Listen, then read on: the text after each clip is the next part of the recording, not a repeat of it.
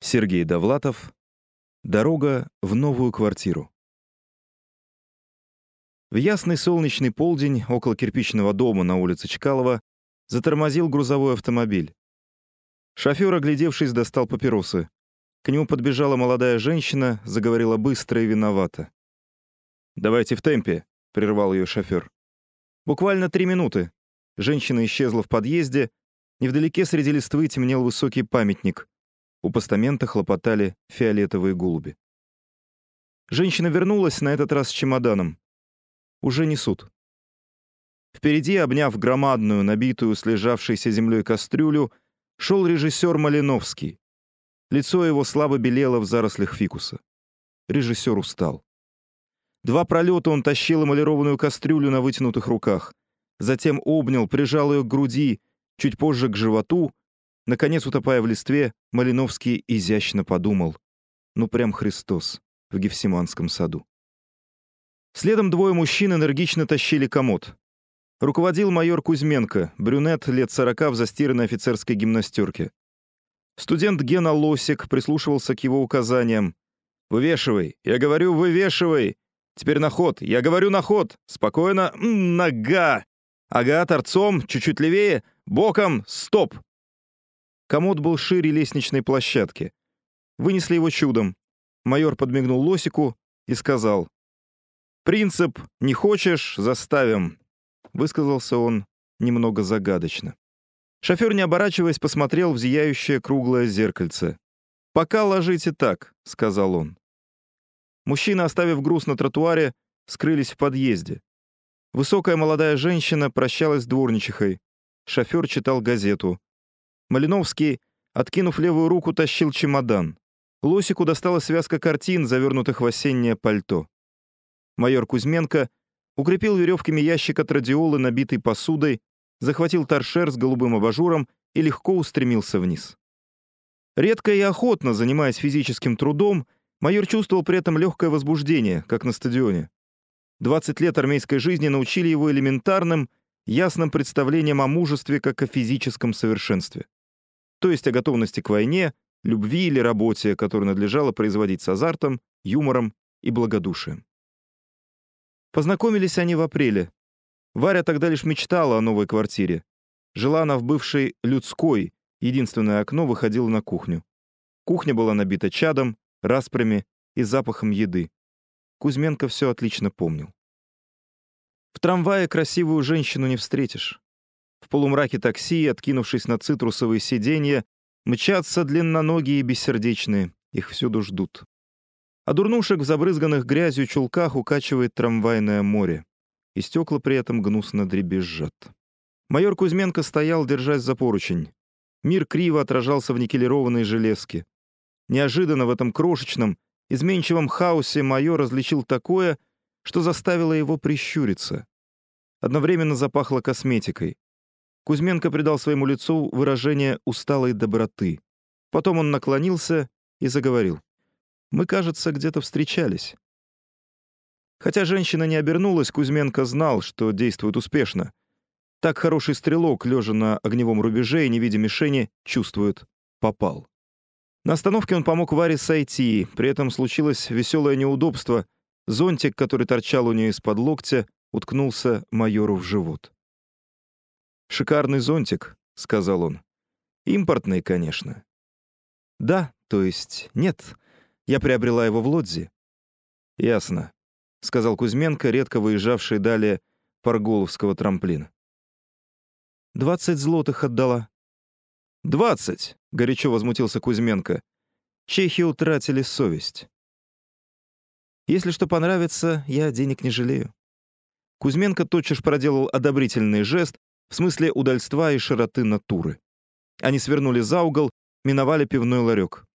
«Russian Pepsi Cola», — сказал майор. У Вари Кузьменко быстро огляделся. Низкая мебель, книги, портрет Хемингуэя. «Хемингуэя знаю», — с удовольствием подумал майор. Справа акварельный рисунок, башня, готовая рухнуть. Где-то видел ее майор. В сумраке школьных дней мелькнула она, причастная к одному из законов физики. Запомнился даже легкий похабный оттенок в названии башни.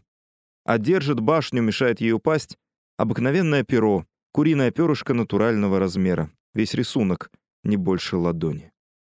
Загадочная символика удивила майора. Неужели перо? Вгляделся действительно перо. «Барнабелли», — произнесла в этот момент женщина у него за спиной. Кузьменко побледнел и вздрогнул. «Уйду», — подумал он, — «к чертовой матери. Лоць, Барнабелли, абстракционизм какой-то». «Работа Кости Барнабелли», — сказала женщина. «Это наш художник, грузин». Она боком вышла из-за ширмы. В мозгу его четко оформилось далекое слово «пеньюар». «Грузины — талантливая нация», — выговорил Кузьменко. Затем он шагнул вперед, энергично, как на параде. «Вы любите Акутагаву?» Последнее, что расслышал майор. Из голубого дневника Звягиной Вари. «Знаешь ли ты, мой современник, что дни недели различаются по цвету? Это утро казалось мне лиловым вопреки резкому аллегро дождя, нарушавшему минорную симфонию полдня. Возвращаясь домой, я ощутила призывный, требовательный флюид. Я не выдержала и с раздражением подняла глаза. Передо мной возвышался незнакомец. Широкоплечий, с грубым обветренным лицом. Вы акварельны, незнакомка. Художник. Я была удивлена. В подсознании родилась мысль, как неожиданно сочетаются физическая грубость и душевная тонкость. Особенно в людях искусства. Мартин Иден, Аксенов. Разумеется, я отказалась ему позировать, но в деликатной форме, чтобы X не счел меня консервативной. Ведь обнаженная фигура прекрасна. Лишь у порочного человека вид обнаженного тела рождает грязные ассоциации. «Я только любитель», — произнес незнакомец, «а вообще я солдат. Да-да, простой солдат в чине майора, забывающий у Мольберта в редкие часы досуга о будничных невзгодах. «Я только любитель», — повторил он с грустью. «Искусство не знает титулов и рангов», — горячо возразила я. «Все мы покорные слуги Аполлона, обитатели его бескрайних владений». Он взглянул на меня по-иному. А когда мы выходили из трамвая, спросил, «Где вы купили этот прелестный зонтик. Я назвала влиятельную торговую фирму одной из европейских стран. Разговор шел на сплошном подтексте. Незнакомец деликатно касался моего локтя. В его грубоватом лице угадывалась чувственная сила. Отдаленные, лаконичные реплики изоблачали тонкого бытописателя нравов. Когда мой спутник рассеянно перешел на английский, его выговор оказался безупречным. Возле него я чувствовала себя хрупкой и юной. Если бы нас увидел Зигмунд Фрейд, он пришел бы в восторг. У порога незнакомец честно и открыто взглянул на меня. Без тени ханжества я улыбнулась ему в ответ. Мы направились в комнату, сопровождаемые зловещим шепотом обывателей. Две рюмки французского вина сблизили нас еще теснее. Окрепшее чувство потребовало новых жертв. Незнакомец корректно обнял меня за плечи. Я доверчиво прижалась к нему случилось то, чего мы больше всего опасались. Накануне переезда Варя позвонила 12 мужчинам.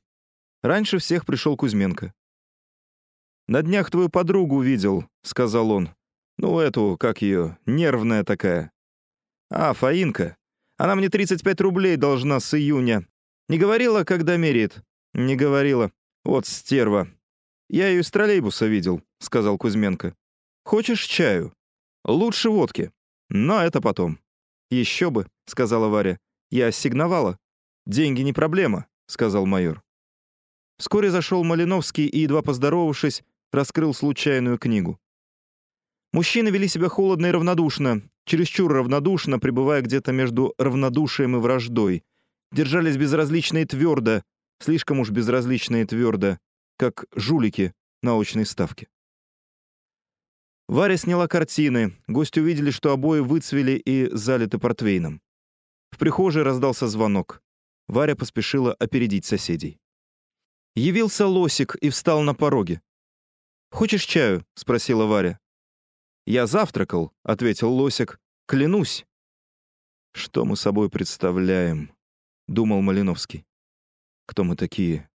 Коллекция, гербарий. Почему я здесь? Почему я заодно с этим шумным гегемоном? Чего общего имею с этим мальчишкой, у которого пальцы в чернилах? Он сидел в бутафорском кресле и говорил Марине Яковлевой. «Ты героиня, понимаешь? На тебе замыкаются главные эмоции в спектакле. Я должен хотеть тебя, понимаешь? Прости, Марина, я тебя не хочу». «Подумаешь», — сказала Яковлева, — «больно ты мне нужен». Муж ее работал в управлении культуры. «Ты поняла меня в узкожитейском смысле. Я же подразумевал нечто абстрактное». Тут Малиновский неопределенно покрутил рукой вокруг бедер. «Красивая баба», — думал режиссер. «Такой ландшафт, а что толку? Безжизненно, как вермишель. Обидно. Нет винта. Спектакль разваливается». За ним возвышались кирпичные стены. Над головой тускло сияли блоки, слева мерцала красная лампочка пульта. Холодный сумрак кулис внушал беспокойство. Ты Фолкнера читала?» Вялый кивок. Что-то не верится. «Ну, ладно. Фолкнер говорил, в любом движении скрывается уникальный опыт человека. И в том, как героиня закуривает или одергивает юбку, живет минувшее. Настоящее четко прогнозируется будущее. Допустим, я иду по улице. Подумаешь, какое событие, усмехнулась Яковлева. «Идиотка!» — крикнул он. Малиновский брел среди веревок, фанерных щитов, оставляя позади тишину, наполненную юмором и ленью. Потом о актерской фамилии он с детства наблюдал театр из-за кулис. Он полюбил изнанку театра, зато навсегда возненавидел бутафорскую сторону жизни. Навсегда проникся отвращением к фальши, как неудачливый самоубийца, как артист. «Не огорчайтесь», — услышал Малиновский и понял, что разговаривает с блондинкой в голубом халате. Они еще пожалеют. В душе Малиновского шевельнулся протест. Разве они не понимают, что артист — это донор? Именно донор, который отдает себя, не требуя вознаграждения. «Из второго состава?» — поинтересовался Малиновский. «Я гримерша». «Надо показаться. Фактура у вас исключительная». «Фактура?» «Внешний облик». Малиновский застегнул куртку и подал Варе дождевик. Они вышли из театра. Сквозь пелену дождя желтели огни трамваев. «Художник должен отдавать себя целиком», — говорила Варя. И вновь на мелководье его души зародился усталый протест. «Мы пришли», — сказала Варя. «Гадость. Ложь», — подумал Малиновский, и тотчас простил себе все на долгие годы. Щелкнул выключатель. Сколько раз он все это видел, горы снобистского лома, полчища алкогольных сувениров, безграмотно подобранные атрибуты церковного культа, дикая живопись, разбитые клавесины, грошовая керамика, обломки икон вперемешку с фотографиями киноактеров, Никола Угодник, Савелий Крамаров, блатные спазмы под гитару, гадость, ложь. «Будет ли этому конец?» — подумал режиссер. «Что будем пить?» — спросила Варя. «Валидол», — ответил Малиновский без улыбки. «Я поставлю чай». «В актриса метит», — думал он. «Придется хлопотать». «Не буду. Голос вон какой противный. Режиссер ночует у гримерши». Но снова дымок беспокойства легко растаял в обширном пространстве его усталости и тоски. Варя отворила дверь, Малиновский, виновато поглядывая, стаскивал ботинки. «Без разговоров», — сказал он. «Комцу мир». Из голубого дневника Звягиной Варе. «Ах, если б ты знал, мой современник, что испытывает Творец, оставивший далеко позади консервативную эпоху. Его идеи разбиваются о холодную стену молчания. Глупцы указывают пальцем ему вслед. Женщины считают его неудачником. Где та, которую не встретил Маяковский? Где та, которая могла отвести ледяную руку Дантеса? Где та, которая отогрела бы мятежное сердце поручика Лермонтова? Вчера я, наконец, заговорила с Аркадием М. Он репетировал с Мариной Я. Беглые ссылки на русских и зарубежных классиков. Выразительные режиссерские импровизации. мягкие корректные указания — все безрезультатно. Идиотка я, в смысле она, лишь без конца хамила. Говорят, ее муж работает в энных органах. Наконец Аркадию М. изменило его обычное хладнокровие. Он повернулся и, закрыв лицо руками, бросился к выходу. Я шагнула к нему. «Вы актриса?» — спросил он. «О нет, я всего лишь гримерша». «В искусстве нет чинов и званий», — резко произнес он. Затем добавил, «Все мы — рабы Аполлона. Каждый из нас подданный, Ее Величество, императрица Мельпомены». Некоторое время мы беседовали о сокровенном. Разговор шел на сплошном подтексте. Аркадий корректно взял меня под руку. Сопровождаемый шепотом завистниц, мы направились к дверям. Нас подхватил беззвучный аккомпанемент снегопада. У меня Аркадий держался корректно, но без ханжества. Сначала он разглядывал картины, затем взял мощный аккорд на клавесине, отдавая должное искусно подобранной библиотеке. Я предложила гостю рюмочку ликера. М вежливо отодвинул ее кончиками пальцев. «Я не пью. Театр заменяет мне вино. Тонкий аромат кулис опьяняет сильнее, чем дорогой мускат». Мы сидели рядом, беседуя о литературе, живописи, театре. Потом с досадой вспомнили гениальных художников, умерших в безвестности и нищете. «Селяви», — заметил Аркадий, переходя на французский язык. И тут я внезапно прижала руку к его горящему лбу. Зигмунд Фрейд, где ты был в ту минуту? Случилось то, чего мы надеялись избежать. Майор, присев на корточки, застегивал чемодан. Режиссер переносил вещи ближе к двери. Гена приподнимал узлы и коробки. То ли испытывал силу, то ли взвешивал груз. Они молчали, хоть и не чувствовали явной вражды. Даже радовались любому микроскопическому поводу к общению. «А ну, подержи!» — говорил майор, и Лосик с удовольствием давил на крышку чемодана.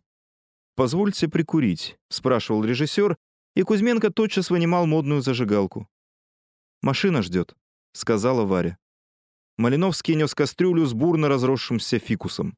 Среди вещей было немало удобных предметов — чемоданы, книги, внушительные по габаритам, но легкие тюки с бельем.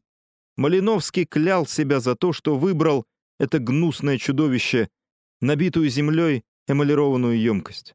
Сначала режиссер брезгливо тащил ее на весу, затем он устал. Через две минуты ему стало нехорошо, а еще минуту спустя он почувствовал, что близок к инфаркту. Вслед за ним Кузьменко и Лосик тащили сервант. На узких площадках они сдавленными голосами шептали «Так, на меня! Осторожно! Правей! Хорошо!» Мужчины сложили вещи на асфальт. Предметы выглядели убого, стекла из шкафа были вынуты, Изношенный чемодан не отражал солнечных лучей. Картины Лосик прислонил к стене. Изнанка была в пыли. На ржавых гвоздях повисли узловатые веревки. «Отличный мог бы выйти кадр», — думал режиссер. «Улица, голуби, трамваи и эти вещи на мостовой. О, как легко человеческое благополучие распадается на груду хлама». Трое мужчин поднимались вверх, читая смешные фамилии на латунных дощечках. Блудиков, Заяц, Кронштейн. «Напоминает коллективный псевдоним», — отметил режиссер. «Драматург Александр Кронштейн». «Меня холодильник смущает», — произнес Гена Лосик. По утрам он разносил телеграммы. Стараясь заработать на карманные расходы, он часами бродил по дворам. В его представлении деньги были каким-то образом связаны с женщинами, а женщины интересовали Лосика чрезвычайно. Он любил всех девушек группы, всех институтских машинисток, всех секретарш ректората и даже уборщиц, которые, нагнувшись, мыли цементные полы. Он любил всех девушек, исключая вопиюще некрасивых, капитулировавших в постоянной женской борьбе и затерянных среди мужчин как унизительно равные. Но даже с такими у Лосика возникали изменчивые, многообещающие отношения. Однажды Гена курил на бульваре, соединявшем два институтских здания. Возле него зубрила девушка. На девушке были стоптаны черные босоножки. Ее анемичное лицо, бедная прическа, школьная застиранная юбка, обкусанные ногти совершенно разочаровали Гену. Неожиданно девушка повернулась и, отогнув манжет его сорочки, взглянула на часы. Затем она снова погрузилась в учебник Фихтенгольца. Но с той минуты Гена любил и ее тоже. Утром, засунув озябшие ладони в карманы пальто, Гена разносит телеграммы. Ему нужны деньги, и не от того, что мальчику кажется, будто любовь продается за деньги, а от того, что деньги и любовь загадочно связаны в его представлении. Как свет и тепло, как ночь и безмолвие. По крайней мере, Гена ожидает, что любовь и деньги утвердятся разом, вместе и навек. Он читает фамилии, нажимает разноцветные кнопки, протягивает измятые бумажки. Потом в муках берет чаевые. Каждая монета со звоном падает на дно его гордости. Пока Варя читала телеграмму «День ангела, здоровья, счастья», Гена незаметно разглядывал ее. «Ты замерз и хочешь чаю?» — сказала Варя. Под далекое ворчание унитаза Гена брел за стеганым халатиком. Мимо выцветших роз на обоях, мимо дверей, за которыми царили шорох и любопытство. Они пили чай, разговаривали, ближе матери нет человека. Лосик то и дело вскакивал, доставал из кармана носовой платок. Варя поправляла халат. Гена краснел, вздрагивал от звона чайной ложки. Постепенно освоился. «У нас в Литмо был случай. Одного клиента, — рассказывал Гена, — исключили за пьянку. Он целый год на производстве вкалывал. Потом явился к декану, э, вернее, к замдекану. А замдекана ему говорит, «Я на тебе крест поставил, значит, ты мой крестник». Правда же смешно? «Очень», — сказала Варя. Через несколько минут Гена Лосик попрощался и вышел. Его встретила улица, тронутая бедным осенним солнцем. Из голубого дневника Звягиной Варе. И все-таки мой современник Маич прекрасна. И в ней есть, есть, есть место подвигу. Я чувствовала это, заглядывая в наивные близорукие глаза одного милого юноши. Словно почтовый голубь, залетел он в форточку моей холодной кельи. Мы говорили о пустяках, о книгах. Разговор шел на сплошном подтексте. Он смотрел на меня. Я чувствовала, ребенок становится мужчиной. Еще секунда, и я услышу бурные признания. О, Зигмунд Фрейд, Увидев это, он подпрыгнул бы от счастья. И тут я шепнула себе. Никогда. Этот мальчик не увидит суровой изнанки жизни, не станет жертвой лицемерия, не ощутит всей пошлости этого мира. Я встала и распахнула дверь. На полированной стенке клавесина блеснуло мое отражение. Юноша горестно взглянул на меня, круто повернулся, и через секунду я услышала на лестнице его быстрые шаги. Чтобы успокоиться, мне пришлось долго листать альбом репродукции Ван Гога. Мы избежали того, что неминуемо должно было случиться. На тротуаре грудой лежали вещи. Фикус зеленел среди мебели, как тополь в районе новостроек. Майор с режиссером курили в тени от пивного ларька. Лосик, сидя на корточках, перелистывал югославский журнал. «Так», — сказала Варя, — «пойду взгляну». Она зашагала вверх, касаясь холодных перил. Оглядела стены в прихожей. Мысленно простилась с каждой трещиной. Прошла коридором, узким и тесным от детских игрушек, велосипеда, лохани, сундуков, развалившегося ничейного шкафа.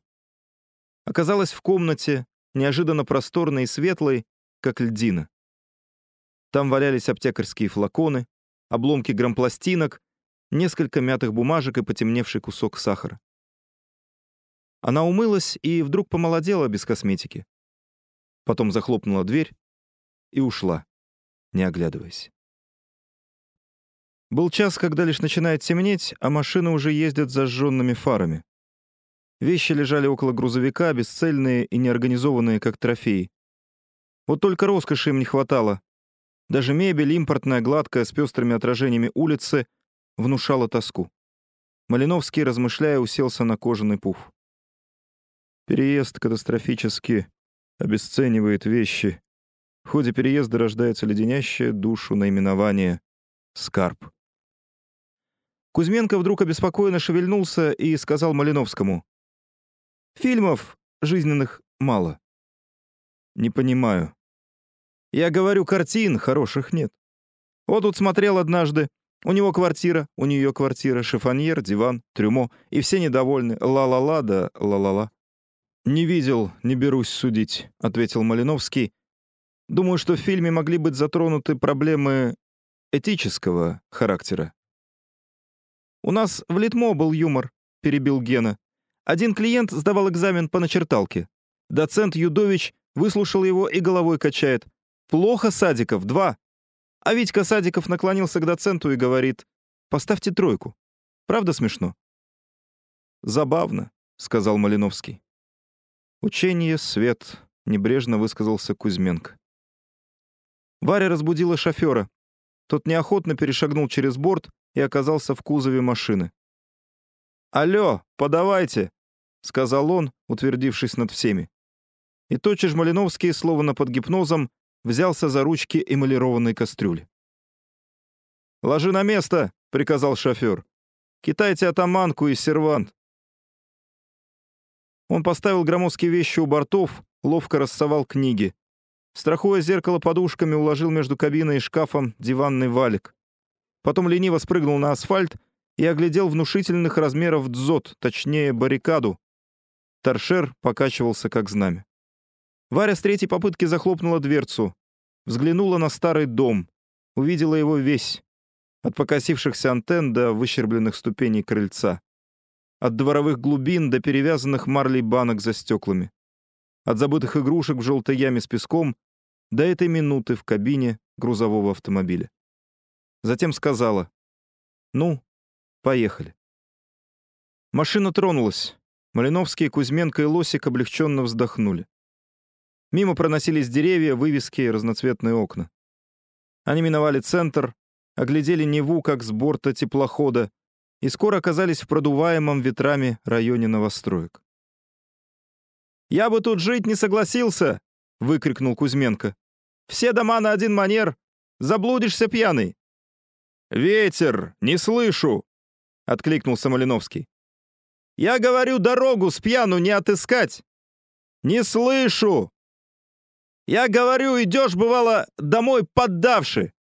А, Лосику хотелось петь. Он громко засвистел. Светофора можно было коснуться рукой. Наконец автомобиль затормозил возле узкого подъезда с мятой кровлей. Шофер вылез из кабины, откинул борт. Мужчины спрыгнули на газон. Затем разгружали вещи, носили их по чистой лестнице. Стемнело. Зажглись изогнутые редкие светильники. Звезды в небе стали менее отчетливые и яркие.